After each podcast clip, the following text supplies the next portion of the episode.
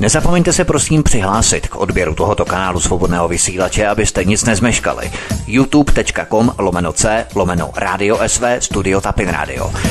Dejte si prosím odebírat tento kanál kliknutím na červenou ikonku v horní pravé části obrazovky s nápisem odebírat a zaškrtněte také symbol zvonečku, abyste byli informovaní o nahrání každého nového pořadu. Tím také nepřijdete o čerstvé premiéry a rozmanité kauzy, které můžete dále sdílet na sociálních sítích.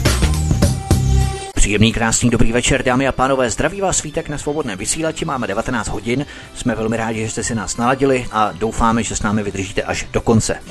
Ještě ani nedozněla pandemie koronaviru a čeští piráti zaslali nelaliskové předželobní výzvu, ve které chtějí zaplatit půl milionu korun. Podle předželobní výzvy, kterou má redakce Svobodného vysílače k dispozici, musí Nela Lisková tuto sumu uhradit do sedmi dní od obdržení výzvy. V dokumentu je navíc uvedeno, že tuto informaci Nela Lisková nesmí medializovat. Jedná se o příspěvek, který veřejně sdílelo tisíce lidí, včetně samotné Nelly Liskové, a který se ukázal být jako hoax a dezinformace. Místo předsedkyně Pirátů Olga Richtrová ve falešném příspěvku podporovala výstavbu startovacích bytů pro Afričany. Jak se k této pohrušce Nela Lisková postaví? Máme se začít bát sdílet jakékoliv příspěvky, které se mohou ukázat jako hoax? Má Nela Lisková sloužit jako příklad k zastrašení ostatních, kteří tvrdě kritizují politické oponenty? Chtějí Piráti tiše a ekonomicky trestat a likvidovat nejhlasitější influencery a opinion lídry, kteří se proti nim vymezují. Nejenom o tom si budeme povídat dnes právě s Nelou Liskovou. Nelo, hezký večer. Hezký večer, zdravím. Od srpna 2018 se na českém internetu začala šířit informace místo předsedkyně Pirátů Olgy Richtrové ta se měla vyslovit pro podporu startovacích bytů pro Afričany. Tato informace se ukázala jako hoax a dezinformace. Nicméně ji sdílelo tisíce lidí, včetně například podporovatelů SPD Praha 10. Sice jsme to probírali v minulém rozhovoru, ale zkusme si nejprve zrekapitulovat, abychom posluchače dostali do obrazu chronologie, jakousi, co se stalo potom, co si ty tuto informaci nazdílela na sociálních sítích, co se přihodilo potom. Takže já bych nejprve chtěla uvést, že nejsem autorkou tohoto článku, jsem běžný uživatel sociálních sítí a jako tisíce lidí, kteří vlastně eh, tento příspěvek sdíleli a nadále sdílejí, jsem ho sdílela i já. S ohledem na to, že sleduju politickou situaci a sleduju vývoj eh, politické strany Pirátů, tak mně osobně, jako můj subjektivní názor, přišlo docela věrohodné, že takto se mohla v tomto duchu paní Richterová vyjádřit. Eh, následně, když jsem ho sdílela teda na svém facebookovém profilu, kde mám zhruba asi nějakých 16 000 lidí, se toho pravděpodobně paní Richterová zalekla a kontaktovala mě přes Messenger, kde mě požádala, zda bych mohla tuto informaci ze svého facebookového profilu stáhnout, protože to údajně neřekla. Já jsem teda na, ten její, eh, na tu zprávu na tom Messengeru nereagovala, nicméně jsem jí bezprostředně potom vyhověla a tu informaci jsem stáhla. To znamená, že tebe na Messenger přímo kontaktovala samotná Olga Richterová s žádostí o odstranění příspěvku, protože ho prý pronést ano. neměla, ty si ho odstranila na její žádost po komunikaci ano. s ní a přesto na tebe Piráti podali trestní oznámení. Za co přesně vlastně? No, Piráti na mě podali trestní oznámení za sdílení příspěvku, který jsem na žádost paní Olgy Richterové stáhla. Takže vlastně hmm. já jsem stáhla příspěvek a za pár měsíců na to, myslím, že 20. ledna, eh, jsem byla v Praze na kriminální policii, udělal se běžný, prostě klasický eh, standardní výslech, eh, kde se mě ptali na, proč jsem to teda sdílela, ten příspěvek, za jakým účelem a tak dále. Tam jsem teda sdílela, že jsem to stáhla na žádost paní Richterové. No a neočekávalo se, že by to mělo nějakou další, nějaký další vývoj tato kauza, protože víceméně tam nebyla naplněna skutková eh, podstata žádného trestného činu. Jo. Nemluvě o tom, že opravdu nechápu uh, tu, to uvažování těch pirátů, když mě požádali, abych to stáhla a já jsem jim vyhověla, a následovala potom, potom, když jsem jim vyhověla trestní oznámení, tak to mi přijde postavené na hlavu, jako minimálně. Co Piráti požadovali, myslím, v tom prvním trestním oznámení pouze veřejnou omluvu své strany, anebo už tu byla uvedena nějaká další sankce?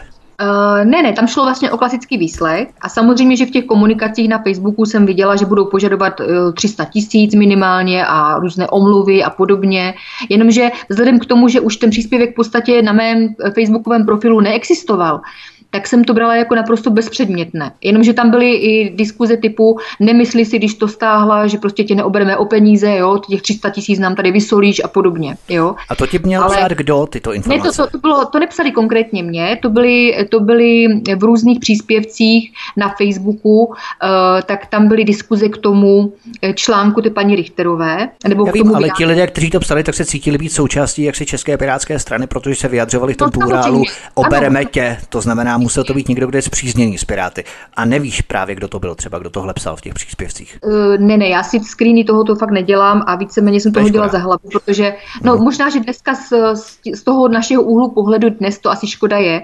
Nicméně, jestliže něco neexistuje, jestliže něco stáhneš, tak asi nepředpokládáš, že s tím budeš nadále zabývat. Jo? Takže dnes tak to už je něco podobného, jako když třeba ukradneš nějaké peníze, ty potom utratíš a v podstatě ty peníze už dál neexistují, čili jak dokázat potom, že si ty peníze ukradla. Jo, to je zase tak trošku hlava 22 v rámci toho no, tak, určitého způsobu dobře, ale, dobře, tak samozřejmě, že s ohledem na to, že vidím, čeho všeho jsou schopni, tak asi dneska si budu dělat screeny úplně ze všeho, ale fakt to mm-hmm. není mhm. jako nějak na denním pořádku mého života, takže, takže se snažím spíš tyhle ty věci házet za hlavu a nějak na to nereagovat. Ale mm, potom vlastně následovalo teda na té policii to, ten výslech, jo, na základě toho, toho trestního oznámení, které podali na mě, no a potom dlouho nic. A teď mi vlastně 20 bylo z Prahy odesláno 25. Bylo odeslána, byla odeslána předžalobní výzva k plnění a to znamená, že tady mají podmínky, které chtějí, aby do těch sedmi dnů od obdržení toho dopisu eh, plnila ty požadavky, které tam jsou uvedeny. Paradoxně, oni si tam dokonce tu omluvu, kterou chtějí po mně, abych se veřejně paní Richterové omluvila a po dobu 30 dnů ji měla i na svém facebookovém profilu, sami předepsali. což teda, ano, to což tam přesně teda, zahrnuté v tom, no, přesně tak. No, což mi teda dostalo. Jako, ty, mi trošku, ty mi trošku předbíháš a utíkáš jak si dopředu, protože bychom byli za pět minut hotoví. Eh, já se tě chci ještě zeptat, aby to lidé správně chápali, tyto události, jak šli vlastně řetězovaně za sebou, protože to je velmi důležité, jak to v podstatě eskalovalo nebo gradovalo. Ty si tedy v Praze absolvovala výslech ohledně prvního trestního oznámení, kde si uvedla skutečnosti na pravou míru, včetně toho, že si pouze sdílela tuto veřejně dostupnou zprávu, že si nebyla autorkou toho článku, kterou sdílelo tisíce dalších lidí před i po tobě. Nicméně to trestní oznámení bylo podané pouze na tebe. Nesetkala si se s tím, že by třeba ještě nikdo jiný byl žalovaný ze strany Pirátů, anebo Olgy Richterové samotné. Jenom pouze ty. Ano, pouze já, ano. To už je první docela podezřelá věc. Takže ani ne podporovatelé SPD Prahy 10, kteří měli tuto dezinformaci také šířit. Ty Piráti nežalují, žalují pouze tebe, jenom tebe. Uh, Mám informace, že žalují pouze mě. Ano, mohla se ta mhm. situace změnit, mohli třeba nadále potom jako postupně třeba podávat nějaké další žaloby, což nepředpokládám. Já si totiž myslím, že vzhledem k tomu, že jsem nějak politicky aktivní v České republice a že o mě vidět a slyšet, tak víceméně tam jde o to, aby měli nástroj nějakého exemplárního případu, kdy opravdu třeba už ty mm, lidi, kteří e, jsou vysloveni proti pirátům a e, vyjadřují se takto na sociálních sítích, odradili od toho, aby jakákoliv vyjádření vůči těm Pirátům padla. Jo? Takže, no. takže tady jde vyloženě o nabuzení takového strachu ve společnosti, aby se lidé báli sdělit svůj osobní subjektivní názor na těch sociálních sítích a raději se tomu vyhnuli, protože si řeknou, no jo, tak oni Polískově chtěli půl milionu, tak raději tam těm Pirátům už nebudu psát, že jsou takový neumakoví. A to přesně potřebují. Ty si tedy podstoupila policejní výslech, uplynul zhruba dva měsíce. Co se přehodilo tedy minulý týden? Ty si obdržela tu, jak si to nazvala, předžalobní výzvu k plnění. Ano, jmenuje se to předžalobní výzva k plnění, to je oficiální název.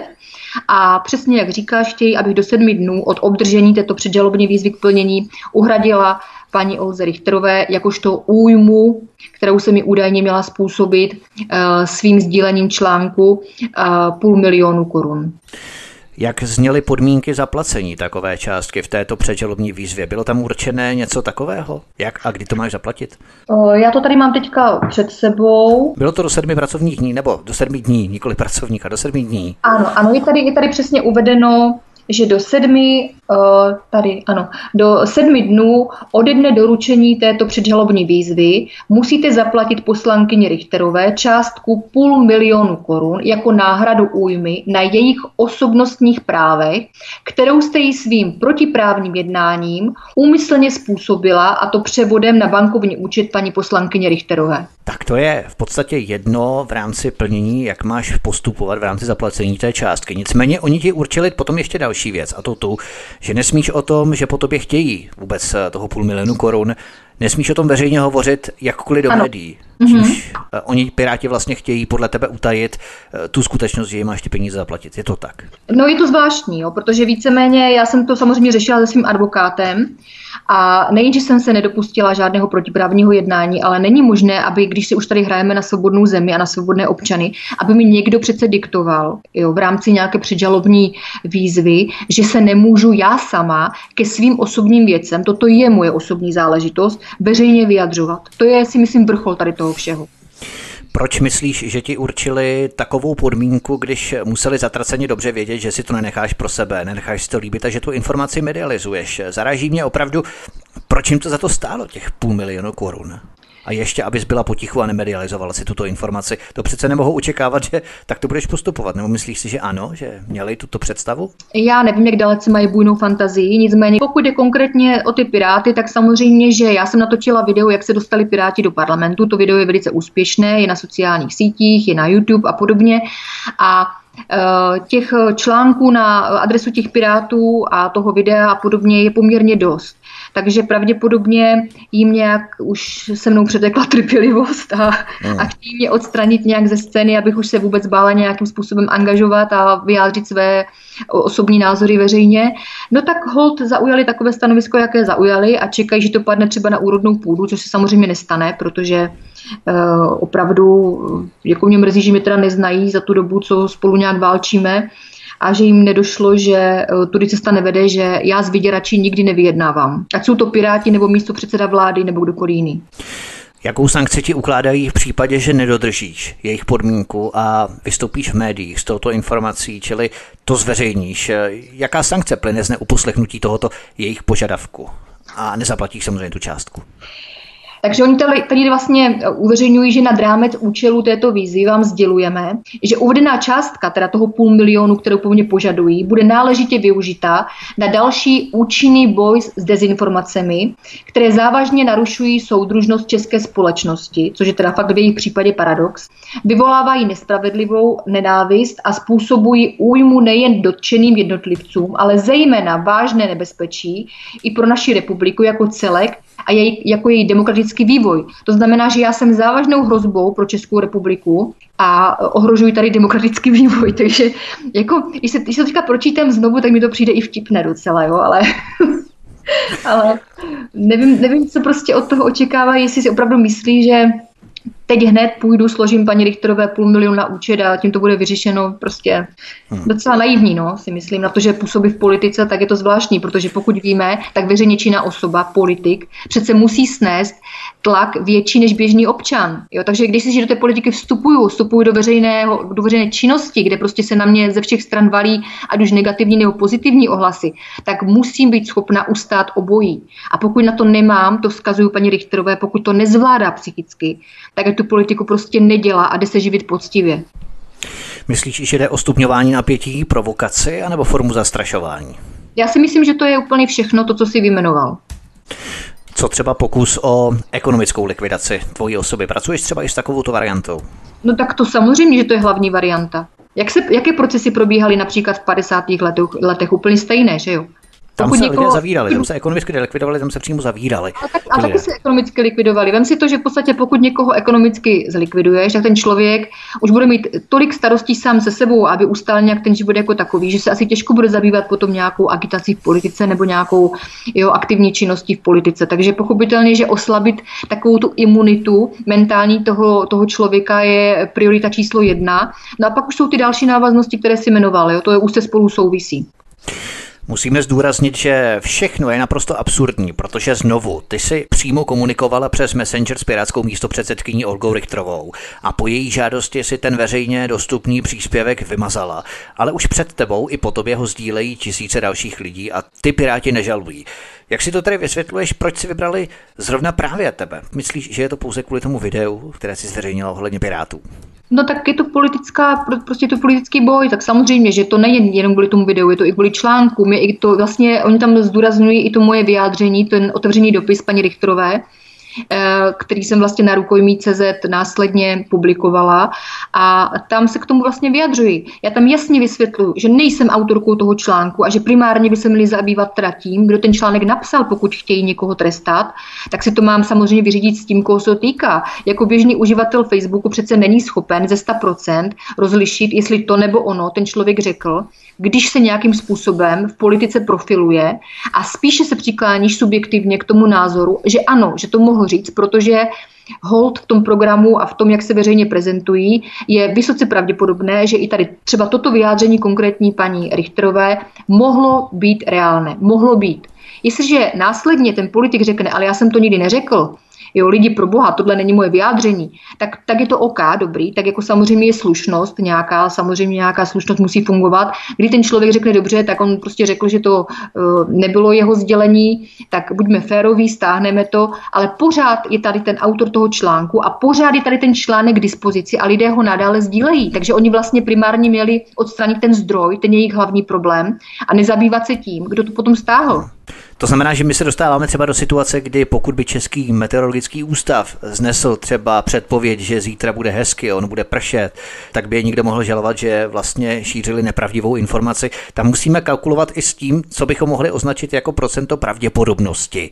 A pokud se něco slučuje konzistentně s nějakou retorikou, narrativem té strany, co vypadá velmi pravděpodobně, tak eh, běžný like člověk nemůže rozlišit, do jaké míry v rámci procenta té pravděpodobnosti, že to je z 90% pravděpodobné, že to mohl ten politik pronést a on to ve skutečnosti nepronesl nebo to potom popře. Ale bylo to velmi pravděpodobné, že by to pronést mohl vzhledem k konzistenci narrativu a ideologii té dané strany. Potom opravdu nemohou eh, soudit ty dané lidi, kteří vlastně tento výrok jenom sdíleli. No, to za prvé. A za druhé, eh, u Pirátů je taková už, eh, řekla bych, rutina toho, že víceméně pokud oni veřejně sdělí nějaký výrok, který se potom jeví jako tragédie, tak většinou tento svůj vlastní výrok dementují a řeknou, že to byl hoax. Rozumím, ale to nemáme důkazy, jestli něco takového vůbec proběhlo, ale takové informace tady běhají také po internetu. Nela Lisková je hostem u nás na svobodném vysílači od mikrofonu vás zdraví Vítek. Po písničce pokračujeme dál. Hezký večer. Naším hostem na svobodném vysílači zůstává stále Nela Lisková, od mikrofonu vás zdraví Vítek. Jak myslíš, že na tuto částku přišli, o kterou tě žalují, nebo kterou po tobě chtějí, aby si jim zaslala v rámci předžalobní výzvy, že zrovna půl milionu korun, a ne třeba 490 nebo 510 tisíc, ale zrovna půl milionu. Proč takovou částku? Jak si to vysvětluješ? No, já si to nevysvětluji nějak, prostě. Jenom tak plácli jenom, prostě. Jenom, jenom, tak asi paní Richterová možná potřebuje půl milionu na něco momentálně, tak si řekla, tak jako je tady ta lísková, ta se do mě obouvá, no tak pojďme to zkusit, no. Mohli se třeba pokusit spočítat takzvanou mediální škodu, nebo co si jako mediální škodu, kterou utrpěli tím, že si ten veřejně dostupný příspěvek eh, Olgy Richterové nazdílel do doby, než si ho na její žádost stáhla. Ale znovu protýkáme, sdílelo to tisíce dalších lidí, tak by to nemělo žádný velký význam. Podívej se. Akorát, ty máš velký dosah, to je zase další skutečnost. No ano, samozřejmě. Já mám velký dosah a snažím se mít velký dosah a snažím se mít ještě větší dosah, aby prostě ty informace, které považuji opravdu za, eh, za stěžení a důležité, se, veřejně, se veřejnosti dostaly dostali, ale víceméně pokud jsme třeba u té škody, tak eh, na sociálních sítích o mě koluje tolik nepravdivých informací, které já nejsem schopná ani za prvé sledovat a za druhé nějakým způsobem se tím zabývat, že kdybych měla každého toho jednotlivého člověka, který to sdílí, žalovat, tak dneska prostě jsem někdy na Bahamách, jsem miliardářka, jsem naprosto v klidu a v pohodě a žiju jenom z tady těchto drbů, jo? takže mi to přijde opravdu naprosto směšné. A ještě mi přijde úplně jako docela jako nepřípustné to, že jak se může vůbec politická strana dovolit vydírat tímto způsobem člověka, běžného občana, když my platíme politiky, my pracující lidé platíme politiky z našich daní Máme plné právo působit jako takový nějaký kontrolní mechanismus nad jejich činností a oni si dovolí tu kritiku, kterou my veřejně vzneseme, ještě prostě řešit tímto způsobem, že nás začnou vydírat a chtít po nás peníze a snažit se nás ekonomicky zlikvidovat, jako kde to pro boha žijeme. Totiž já říkám sice Pirátská strana nebo Česká Pirátská strana, ale fakticky jde pouze o Olgu Richtrovou, která na tebe tu předžalobní výzvu k plnění podává. Nicméně ona je místo předsedkyní této strany Pirátů, která za ní jistě pevně stojí, čili proto to ze všeobecňuji na přímo Pirátskou stranu jako takovou. Jde ale pouze o Olgu Richtrovou. Ta ti ale vytýká prostřednictvím advokáta, že si ji poškodila nejenom v profesní sféře, ale i na osobním životě. Dalšími výroky například, že, cituji, proti tobě rozjela nechutnou kampaň, ve které si hraje na oběť, čímž se chce zviditelnit. Jak bys na tohle reagovala? Právě s tím, co politik může a nemůže snášet v rámci zásahu do jeho osobnostních práv. Toto je moje vyjádření a zatím si stojím. Ano, tak to je. Já tady toto vidím vyloženě jako zviditelnění paní Olgy Richterové na mojí osobě. A uh, je to můj subjektivní názor, na něho mám plné právo. A vzhledem k tomu, jak se ta situace s ní vyvíjí, tak mně to přijde jako docela logická úvaha. Protože o paní Olze Richterové slyšet moc není. Já jsem ji do té doby vůbec nějak nezaregistrovala, neznala Jasně. jsem ji, jo. Takže víceméně asi má nějaké osobní ambice trošku se zviditelnit. A tady toto byla jedin, jedin, jedinečná příležitost, jak toho docílit.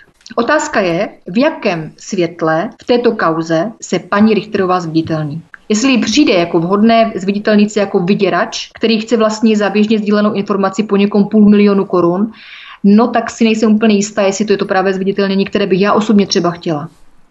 Já jsem ji třeba zaslechl v Českém rozhlase Plus, tuším, kde vystupovala v rámci nějakého debatního panelového pořadu ohledně sociálních bytů, ohledně sociálního bydlení a tak dále, tak nevím, jestli zrovna potřebuje tuto kauzu pro její zviditelnění, protože ona vystupovala i v médiích dost často i mimo tuto kauzu, takže nevím, jestli ona potřebuje zviditelně zrovna v tomto případě. No to nevím ani já, jako jediný, kdo to ví, tak je samozřejmě paní Richterová, co tím sleduje a proč tak to koná, ale eh, za celou dobu, když si vezmeš od revoluce, kolik tady bylo výroků různých občanů na adresu politiků, jo, jaké šarády tady prostě veřejně se propíraly a nikdy si žádný politik, krom teda pana Bělobrátka eh, v roce 2016, jak, si, jak jsme zmínili, eh, si nedovolil žalovat běžného občana pouze za sdílení nějaké běžné dostupné informace. Já si myslím, že sociální sítě primárně slouží k tomu, že sdílíš běžně dostupné informace, veřejně dostupné. Ono je také zajímavé, že tento falešný výrok dezinformátor vložil do úst právě Olgy Richterové. A ne třeba, já nevím, Ivanu Bartošovi, Markétě Gregorové nebo Marcelu Kolajovi, prostě nějaké těžce váze od Pirátů, u které by to mělo mnohem horší dopad, pokud touto dezinformací někdo plánoval Piráty poškodit, takže si pro tuto dezinformaci vybrali zrovna Olgu Richterovou. A jak jsme uvedli minule, my nemáme problém, stejně jako třeba s tebou, tak i s poslankyní Olgou Richterovou udělat pořád, kdyby svá stanoviska a důvody vysvětlila. Ani bych do ní nějak nerel příliš, dotazy by byly samozřejmě nepříjemné kapku, ale to je přece v politice normální, to politik musí snášet. Ale rozhodně bychom nevolili nějaké zbytečné vyhrocení. Jde prostě o to si v klidu sednout a na všechny aspekty se v klidu a hlavně v pohodě zeptat, ne hloubit zákopy a střílet kulomety. Nicméně, proč si podle tebe ten dezinformátor vybral zrovna Olgu Richterovou a ne nějak nějaká, řekněme, zvučnější jména pirátské strany, u které by vlastně měl větší úspěch? No, je to docela logické, protože Olga Richterová se zabývá sociální politikou a tady toto je sociální politika.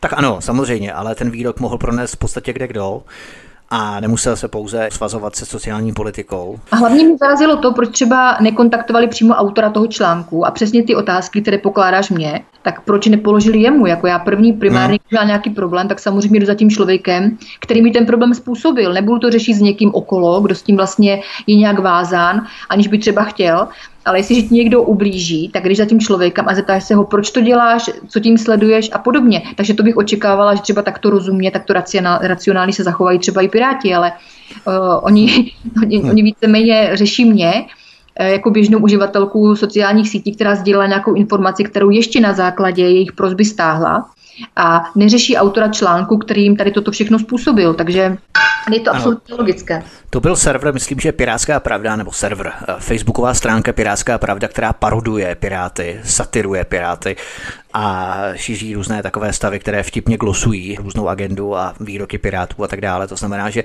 podle některých informací to měl být právě tento web nebo tato stránka facebooková, která měla rozšířit tuto informaci a potom to měli přejmout eh, podporovatele SPD Praha 10 a následně i další, eh, včetně tady tebe a tisíce dalších. Tak to jenom na vysvětlenou, že v podstatě ta informace opravdu byla sdílena tisíci různými statusy a profily.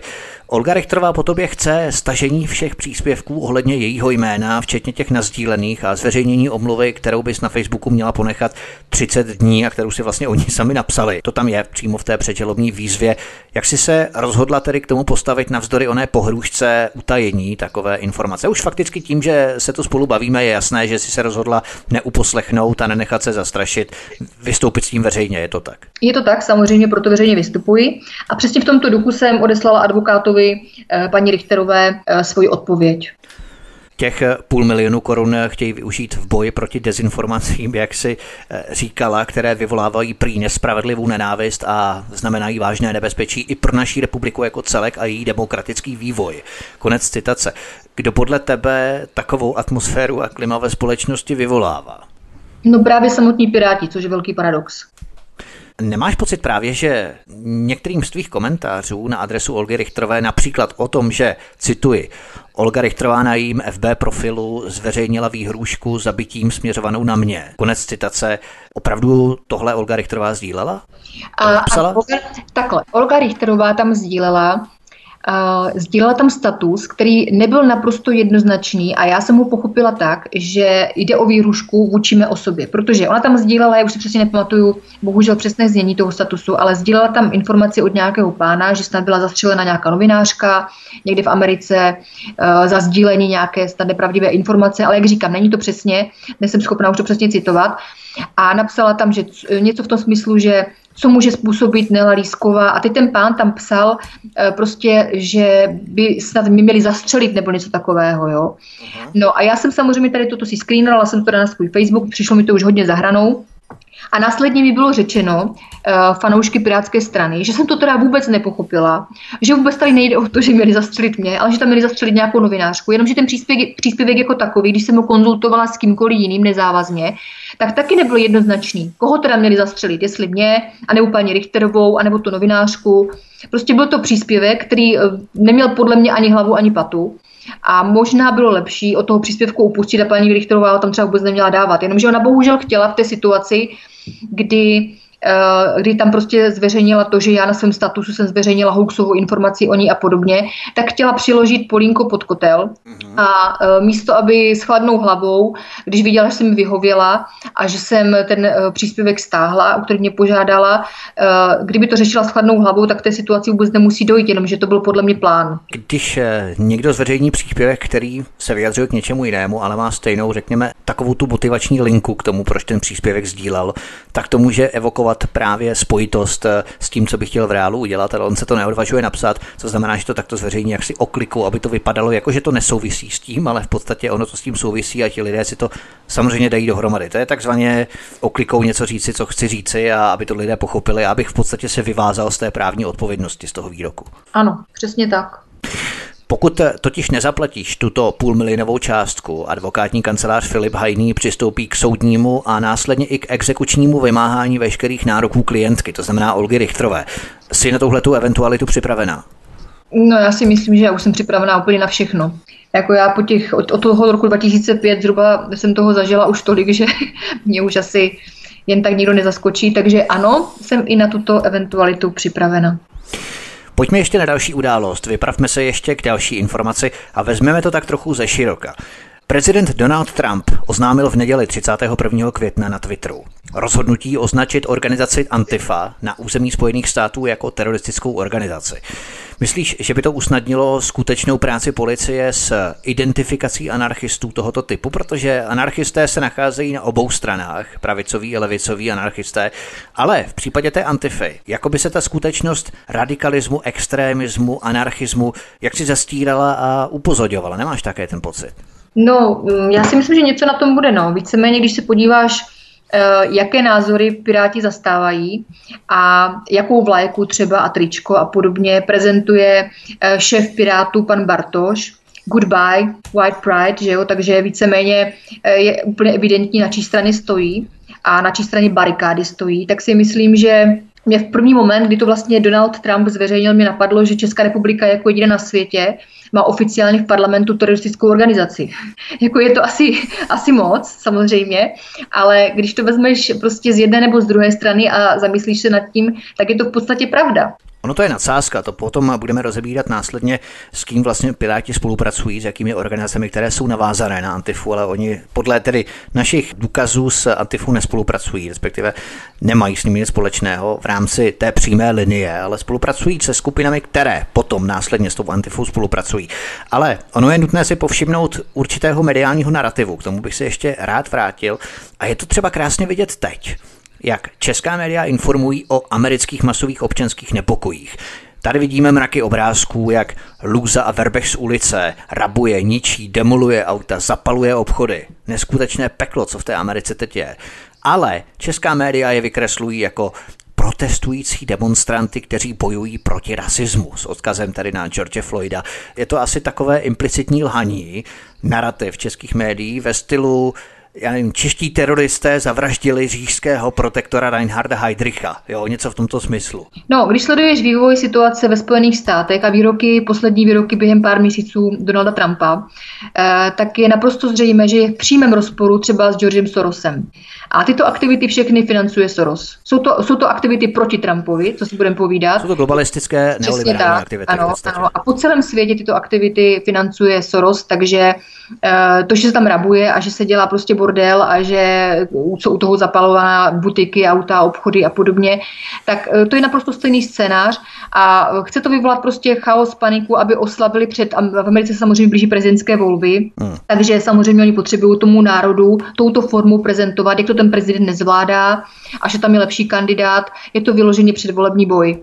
Ten George Soros tady představuje pouze jakési zastřešující propojení mezi těmi neoliberálními demonstranty, anarchisty, kteří právě páchají ty nepokoje po celých Spojených státech.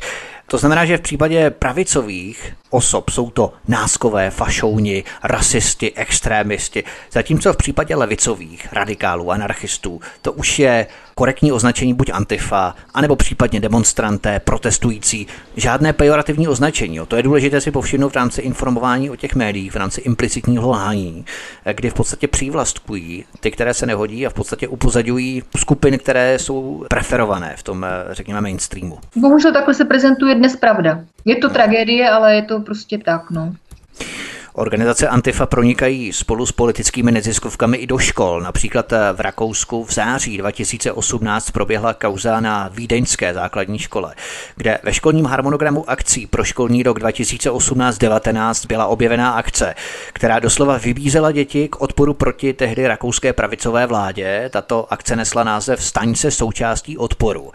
A na té pozvánce se objevily symboly LGBT, znaky propagující antikapitalismus, marxismus, legalizaci marihuany, ale hlavně se tu objevily znaky Antify. To znamená, že tato organizace, která bude ve Spojených státech označená za teroristickou organizaci, podobně třeba jako turečtí šedí vlci, například, to je velmi důležité, třeba což je polovojenská paramilitární skupina, kterou mimochodem podporuje turecký prezident Recep Tayyip Erdogan a která je také označená v mnoha zemích za teroristickou organizaci. Jo? Tak Antifa tímto způsobem proniká i do škol a pumpuje do dětí jejich ideologie. No pokud je momentálně třeba jsme se bavili o tom LGBT, tak uh, teď bylo někdy v médiích pár dnů zpátky, že dokonce údajně i společnost IKEA měla propustit svého zaměstnance, který si odmítl účastnit akce LGBT jako tak dalece už to zachází, tak, tak vysoce prostě tu lidskou svobodu omezují, že pokud nejdeš s námi, tak jdeš proti nám. Ne, neexistuje prostě nějaký kompromis, nebo ano, dobře, ty to nemusíš, ok, dobrý.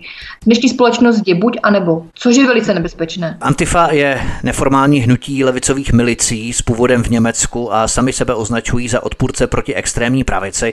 Nemají žádné centrální velení ani vnitřní hierarchii. E, toto hnutí se poprvé objevilo v Polsku v 90. letech. Tady se právě dostáváme k České pirátské straně, která má napojení na organizace, které spolupracují s krajně levicovou skupinou Antifa. V první řadě zmiňme notoricky známé fotografie předsedy Pirátů Ivana Bartoše s vlajkou Good Night White Pride, co si vlastně zmínila, anebo s tričkem AFA, to znamená antifašistická akce, což jsou právě ty organizace, které jsou přímo napojené na Antifu. Co mají čeští pirátky podle tebe společného s Antifou, kromě sdílení jisté ideologie, řekli bychom, s touto organizací? No tak především tu agresivitu a vykořenění z toho eh, základního principu například eh, rodina, sociální zázemí a vůbec celkově vlastně ten obraz té společnosti se snaží eh, nějakou takovou svoji specifickou a pro mě absolutně nepřijatelnou a nechutnou formou té společnosti vnucovat, protože Jestliže podporuji tyto akce, jestliže podporuji tyto, jak říkají, antifašistické akce a sám jsem zákeřní a chovám se jako ten fašista, tak je to trošičku, si myslím, že kontraproduktivní. A Rozhodně eh, bych řekla, že jejich působení, eh, ať už třeba například eh, vidíme, co působí pan primátor Hřib, že jaké miliardové škody způsobil České republice díky tomu, že narušil absolutně korektní a dlouhodobé vztahy s Čínou, tak uh, já prostě mám takový pocit těch pirátů, že oni jsou tady takový škodiči, uh, ti, co potřebují té zemi za každou cenu škodit a že mají takovou motivaci finanční od někud, že prostě tady toto dělají na výbornou, co si budeme povídat. Můžeme zmínit i milion korun, které pražský magistrát věnuje organizaci Prague Pride, která ano. se bude konat a probíhat tento rok. No to je, to je strašný tady tohle, protože když si vezmeme, že kolik třeba důchodců je momentálně na ulici, jo, jaká je situace po koronaviru, eh, který tady rozebírat raději nebudu, protože podle mě je to velká globální lež od prvního momentu, kdy prostě s tím letím vyšli, tak netvrdím nic jiného. Když si vezmeš, kolik eh, lidí potřebuje pomoc, třeba děti a podobně, a oni ten milion korun těm potřebným vezmou, doslova vezmou a dají to na akci tohoto typu typu, která vlastně pro společnost neznamená vůbec nic. Protože spoustu lidí, kteří například jsou homosexuálové, jsou lesby, tak se distancují od této akce, protože i jim konkrétně přijde tato akce jako nechutná. Já osobně nemám vůbec nic proti jiné sexuální orientaci. Pokud není vnucována, pokud si prostě každý žije po svém, ať si dělají, co chtějí. Jenomže tady tento tlak na mládež a na ty dospívající je touto formou tak velký, a tak dobře placený, že to, co bylo původně nějak jakože bráno v rámci nějakých přírodních zákonitostí jako, jako harmonie a jako prostě to, co by člověk měl nějakým způsobem respektovat, tak tady toto všechno porušují. A porušují to vědomě a porušují to masivně, porušují to vymývání mozku dětem ve školách, na středních školách, na základních školách, dělají to cíleně a samozřejmě, že to kolikrát padne na úrodnou půdu, co si budeme povídat. Říká Nela Lisková, která je hostem na svobodném vysílači u nás. Dnešním vysíláním nás provází a od mikrofonu vás zdraví také Vítek. My si zahrajeme písničku a po ní budeme pokračovat dál. Hezký večer, dobrý poslech. Nela Lisková je stále hostem u nás na svobodném vysílači. Od mikrofonu vás zdraví Vítek. 21. října 2018 najdeme na oficiálním Facebooku Ivana Bartoše fotografii. On ji možná třeba i smazal, ale tak je to naskrínované minimálně.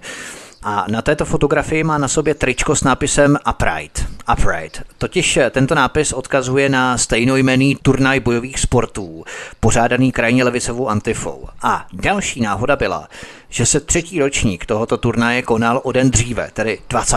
října 2018, o den dříve, než kdy Ivan Bartoš publikoval na svém Facebooku svou fotografii, na které pozoval s tím tričkem tohoto turnaje bojových sportů a Pride. Považovali bys to třeba za další odkaz napojení Pirátů na organizace, které s krajní levicovou antifou spolupracují? No nepochybně, já si myslím, že oni se k tomu veřejně hlásí. A paradoxně jsou tak zbabělí, že když se k něčemu veřejně hlásím a v momentě, kdy se o tom začne hodně psát, třeba neúplně pozitivně v tom smyslu, že je to OK, tak to potom stahují. Samozřejmě lidi, lidi screeny těch uh, informací mají, jo? takže k dispozici to koluje po internetu, to pořád vlastně běží. Takže to, že se k tomu hlásí, tak to už je dneska nespochybnitelné a věřím tomu, že i kdyby došlo třeba na nějaký soudní proces, tak tam to je evidentní a prokazatelné. Toho by se pan Bartoš asi těžko nějak už vylhal. Totiž tento turnaj bojových sportů, to je velmi zajímavé, vedou bratři Vedralovi, kteří v Praze vedou boxerský klub Vedral Boxing. Existuje fotografie třeba Davida Vedrala v tričku polské AFA, což je ta antifašistická akce, jedna z těch krajně levicových radikálních nebo řekněme anarchistických organizací. A mezi bojovníky tohoto turnaje a Pride, jehož tričko měl na sobě na fotografii Ivan Bartoš, patří třeba Jakub Šrámek. A Jakub Šrámek vedl akce tajského boxu přímo na pražské klinice na Žižkově. Tehdy ještě, když si pamatujeme, jak ho okupovali skvoteři, že jo. A dalším účastníkem toho uprightu je Václav Schweidler, který působil jako ochranka koncertu v tričku Anarcho Terror a samozřejmě Pavel Salčák a další lidé, takže to mají být přátelé Ivana Bartoše z Uprightu. Jo? My netvrdíme, že přímo Ivan Bartoš nebo Piráti jsou napojení nebo spolupracují na organizaci Antifa. To je nesmysl. Je jasné, že o Pirátech koluje řada falešných informací, hoaxů, které je nutné odlišit. My pouze tvrdíme na základě medializovaných informací, že Ivan Bartoš, respektive Piráti, jsou napojení na organizace, které s Antifou spolupracují. Turnaj bojových umění, Pride, Good Night White Pride nebo antifašistickou akci AFA. Jo? To je jenom, aby to bylo jasné. To znamená, že ty indikace, ty indikátory tady jsou a tato česká pirátská strana, která má mít údajně napojení na organizace spolupracující s Antifou, nikoli na Antifu samotnou, to zdůrazňuji, tak Antifa bude v nejbližší době na území Spojených států označená jako teroristická organizace, tak tato pirátská strana na tebe podala předžalobní výzvu, aby si jim zaplatila půl milionu korun, respektive její místo předsedkyně Olga Richtrová. No, eh, já bych, já bych to ještě upřesnila, eh, to, co jsi říkal v tom smyslu, že jestliže eh, někoho veřejně eh, prezentují, jestliže prezentují nějaký veřejný názor, tak i to je forma spolupráce. Jo? I oni samozřejmě tady toto veřejně podporují, jinak by si nedával, ne, jinak by si prostě nefotil s vlajkou Antify a v tričku Antify. Tady toto je forma spolupráce, protože to je veřejná prezentace od člověka, který je veřejně činný a tudíž má velký dosah. A tudíž tuto informaci eh, minimálně pozře eh, spousta lidí. To je jedna věc. A ještě v rozporu s tím, jak ty si říkal, že ve Spojených státech se chystá prezident Trump dát mimo zákon tu teroristickou organizaci uh, Antifa, tak například paradoxní německá SPD ji uh, velmi podporuje. To znamená sociální demokraté němečtí. Ano, ano. Tíba naopak se hlásí k Antifě, využívají v rámci svých propagačních akcí, v rámci různých demonstrací a vysoce je podporují. Takže tady vidíš, jak ta globální politika je momentálně taková jako nesourodá a jak vlastně vnímají tu, ten daný problém, který je vlastně uh, klíčovým problémem teď toho, co tady řešíme, jak je, vlastně jsou schopni v Evropě tady toto vnímat jinak a v Americe jinak. To je pravda, to je velmi zajímavé. Já si vzpomínám právě na rok 2000 a teď nevím, jestli 15 nebo 16, a nemám to přesně nazdrojované, ale do nějakého města právě vyšlo na německých novinách Ansentag, tuším, že se tak nějak jmenovaly ty noviny. A tam vyšel článek, který dokumentoval, že členové Antify byli rozvážení právě německou SPD na vítání uprchlíků, kteří přijeli na nějaké vlakové nádraží. Jo, aby ano, potom to mohli novináři natočit na kamery, aby vypadalo to jako, že Němci vítají migranty. Jo? A to měli právě dělat ty rozvážení antifáci, eh, kteří vlastně byli sponzorovaní, ty autobusy, kteří je rozváželi, tak byli vlastně sponzorovaní SPD německou sociálními demokraty. No, je to tak, no. To jenom, abychom si vysvětlili, jak opravdu probíhá ta linie ohledně antify po Evropě a i po Spojených státech, jak si říkala. S tím zastrašováním mají ti praví alternativci bohaté zkušenosti. V tom se liší od těch žvanilů, tlachalů a chvástalů, ale pokud se někdo začne reálně zastrašovat, je to znak toho, že protisystémovou alternativu vykonává správně, že už se posouvá na tom žebříčku odporového gravientu na vyšší pozici od ignorace přes zesměšňování na stupeň zastrašování. Systém využívá, řekněme, robustnější prostředky k likvidaci případného ohrožení. Je to něco jako virus, který, když pronikne do těla, tak to tělo aktivuje imunitní systém. A podle síly bakterií viru volí adekvátně silné prostředky, aby ten virus tělo zlikvidovalo. Jo. A něco podobného je to prostě s tím systémem. Ten o vás mlčí, ignoruje systémových médiích. Když to nezabírá, tak začne zesměšňovat. A když ani to nezabírá, začne zastrašovat, ať už vězením, anebo ekonomicky.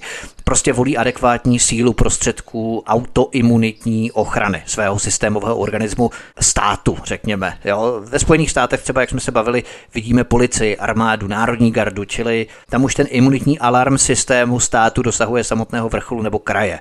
Nicméně s tím zastrašováním si měla zkušenosti už mnohem dříve, a to v roce 2016. A to je poslední věc, kterou budeme dnes probírat.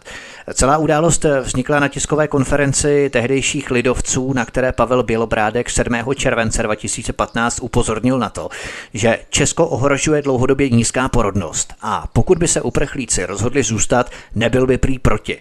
Takový výrok zbuzoval celkem oprávněnou obavu z toho, že tehdejší místo předseda vlády kladl rovnítko mezi nízkou porodnost Čechů na jedné straně a příchod uprchlíků, díky kterým by se nízká natalita porodnost mohla zvýšit na druhé straně. No a ty si na to zareagovala ve tvém videu, které obletělo internet. Co si vytkla Pavlu Bělobrádkovi tehdy? No tak především jsem eh, panu Bilbrátkovi vytkla ten výrok samotný, protože jestliže místo předseda, tehdy byl místo předseda vlády, pan Bilbrádek, veřejně sdělí, že by se české ženy v rámci navýšení populace měly podvolit muslimským imigrantům, tak to je prostě ten neskutečná nechutnost tady toto.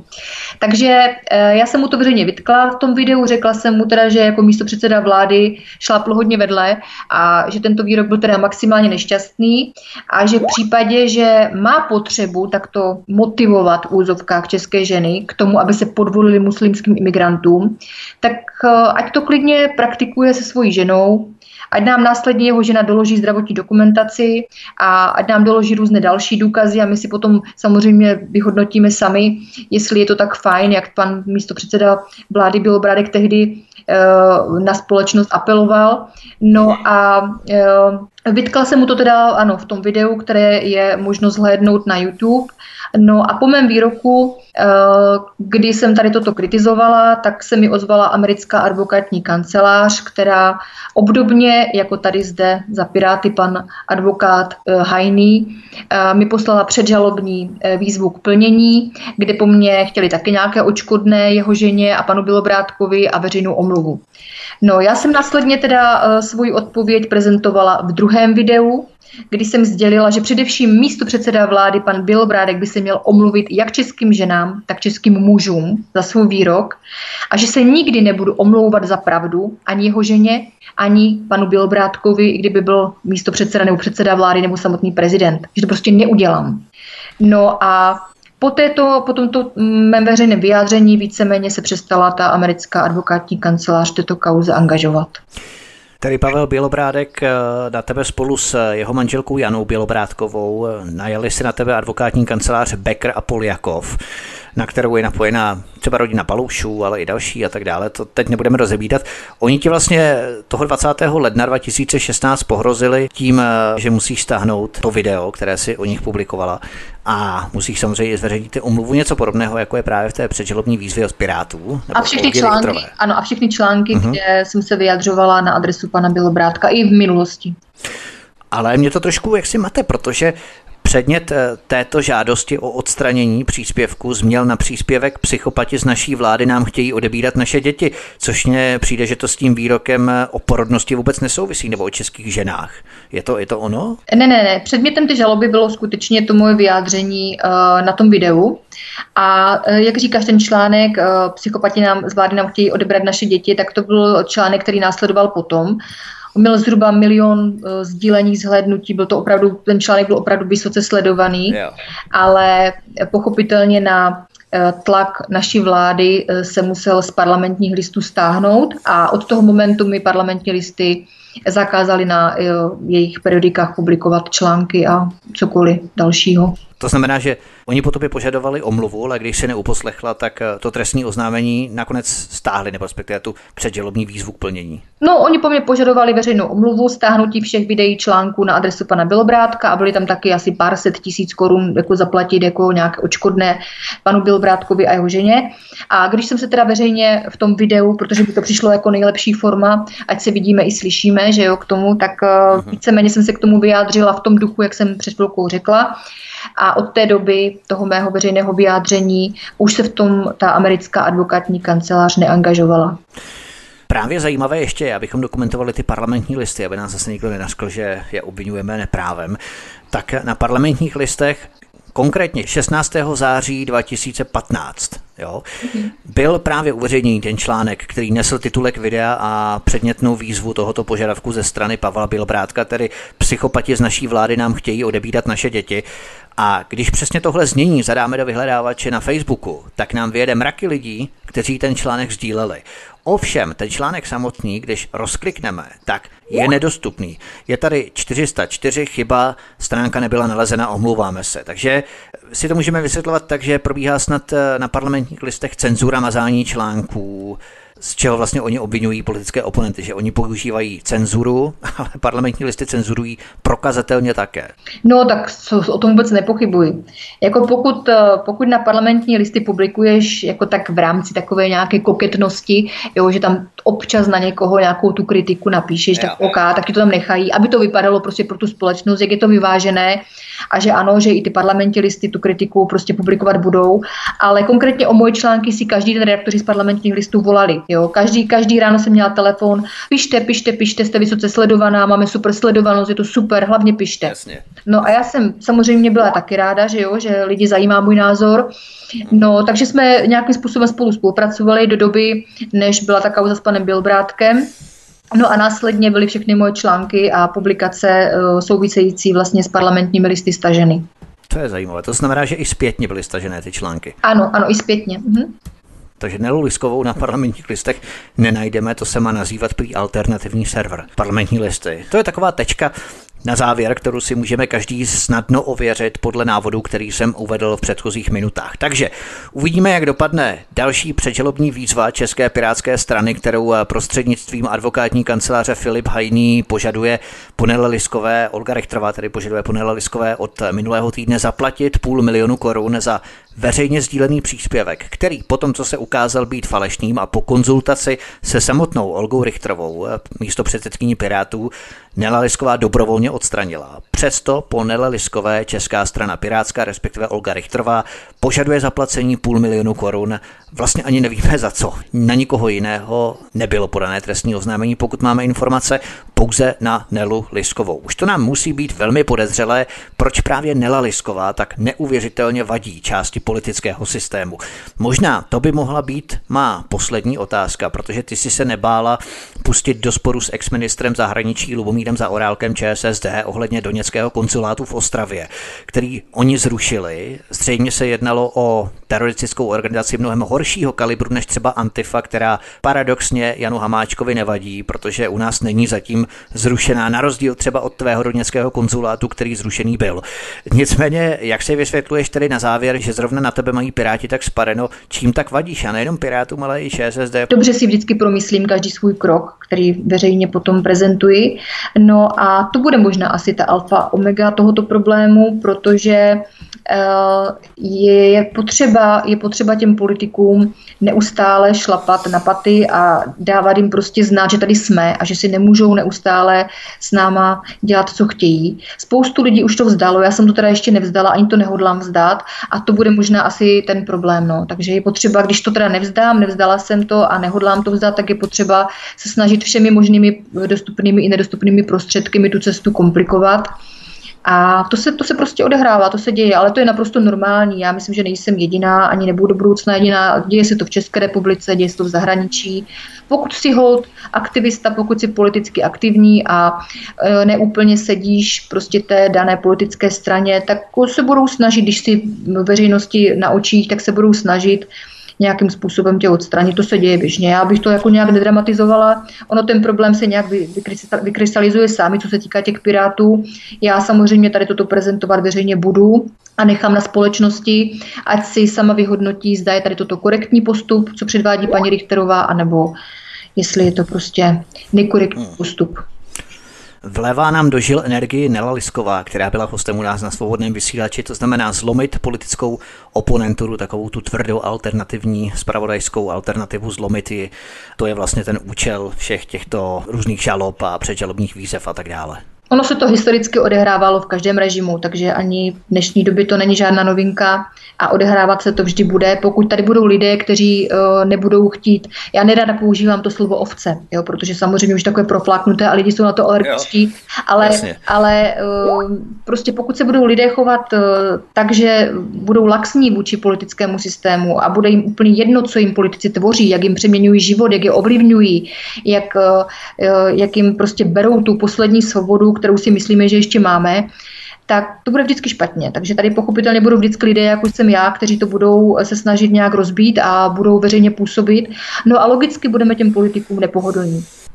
Podpořme Nelu Liskovou, protože i my sami se můžeme v příštích dnech, týdnech, měsících, letech stát předmětem podobně laděné výzvy, předželobní výzvy o zaplacení jakési pokuty za nespecifikovatelný výrok, o kterém vlastně nevíme, jestli to vůbec někdo pronesl nebo nepronesl. I my sami se můžeme stát předmětem podobné výzvy nebo podobné žaloby, podobné pokuty, takže podpořme Nelu Liskovou, je to i v našem zájmu, aspoň takto bychom to mohli zakončit. Ano, děkuji, zakončil se to Vítku hezky. a já bych, já bych hlavně popřála všem dobrou náladu a uh, hlavně klid a všechno řešit s chladnou hlavou a nenechat se vyvádět z míry. Já jsem taková nebyla, ale, ale hold, každá hrana se trošku ohobluje léty, takže už se dívám na tu problematiku trošku s nadhledem a hlavně se prostě nevzdávat. Musíme se za tím, co chceme vždycky v životě jít, ať je to politika, ať je to cokoliv, co prostě nás zajímá hmm. a co, čeho chceme dosáhnout. Takže pěkný večer, no. Fajn, to by bylo všechno. Neli, já ti moc děkuju. Doufejme, že tento pořad vyvolá nějakou další reakci a že se všichni spojíme, protože to je důležité důležité, protože, jak jsem řekl, i my sami se můžeme stát předmětem podobné pokuty nebo výzvy. Proto je důležité, abychom tomu zabránili, když tomu ještě zabránit jde, protože pokud tomu nezabráníme, potom nebude nikdo, kdo by se nás zastal. To si musíme pamatovat. No, já bych ještě by bylo... řekla důležitou věc, že pokud by ten můj případ nedopadl dobře a opravdu jsem třeba ten soudní proces prohrála, tak eh, tím pádem bychom prohráli všichni, protože kdokoliv by se kdykoliv vyjádřil jakkoliv na sociální síti, tak by to mohli politici okamžitě využít proti té dané osobě. Tady je potřeba tady toto vyhrát a je potřeba dát těm politikům jasný důraz na to a důkaz o tom, že tu cesta nevede, že vydírat se nenecháme. To jsou dobrá slova na závěr, kterými zakončujeme dnešní rozhovor. Tento i ostatní pořád si, milí posluchači, stáhněte nejenom na našich stránkách svobodného vysílače z našeho podcastu, anebo zavítejte na YouTubeový kanál youtube.com lomeno c lomeno radio sv studio Tapin Radio. Tady prosím klikněte na tlačítko odebírat eh, v pravé horní části obrazovky, abyste nezmeškali žádný z našich následujících pořadů Studia Tapin Radio svobodného vysílače. Od mikrofonu s vás zdraví Vítek, to je vše. Já se s vámi těším příště naslyšenou a dobrý poslech i dalších pořadů na svobodném vysílači. Hezký večer. Prosíme, pomožte nám s propagací kanálu Studia Tapin Radio Svobodného vysílače CS. Pokud se vám tento nebo jiné pořady na tomto kanále líbí, klikněte na vaší obrazovce na tlačítko s nápisem Sdílet a vyberte sociální síť, na kterou pořád sdílíte. Jde o pouhých pár desítek sekund vašeho času. Děkujeme.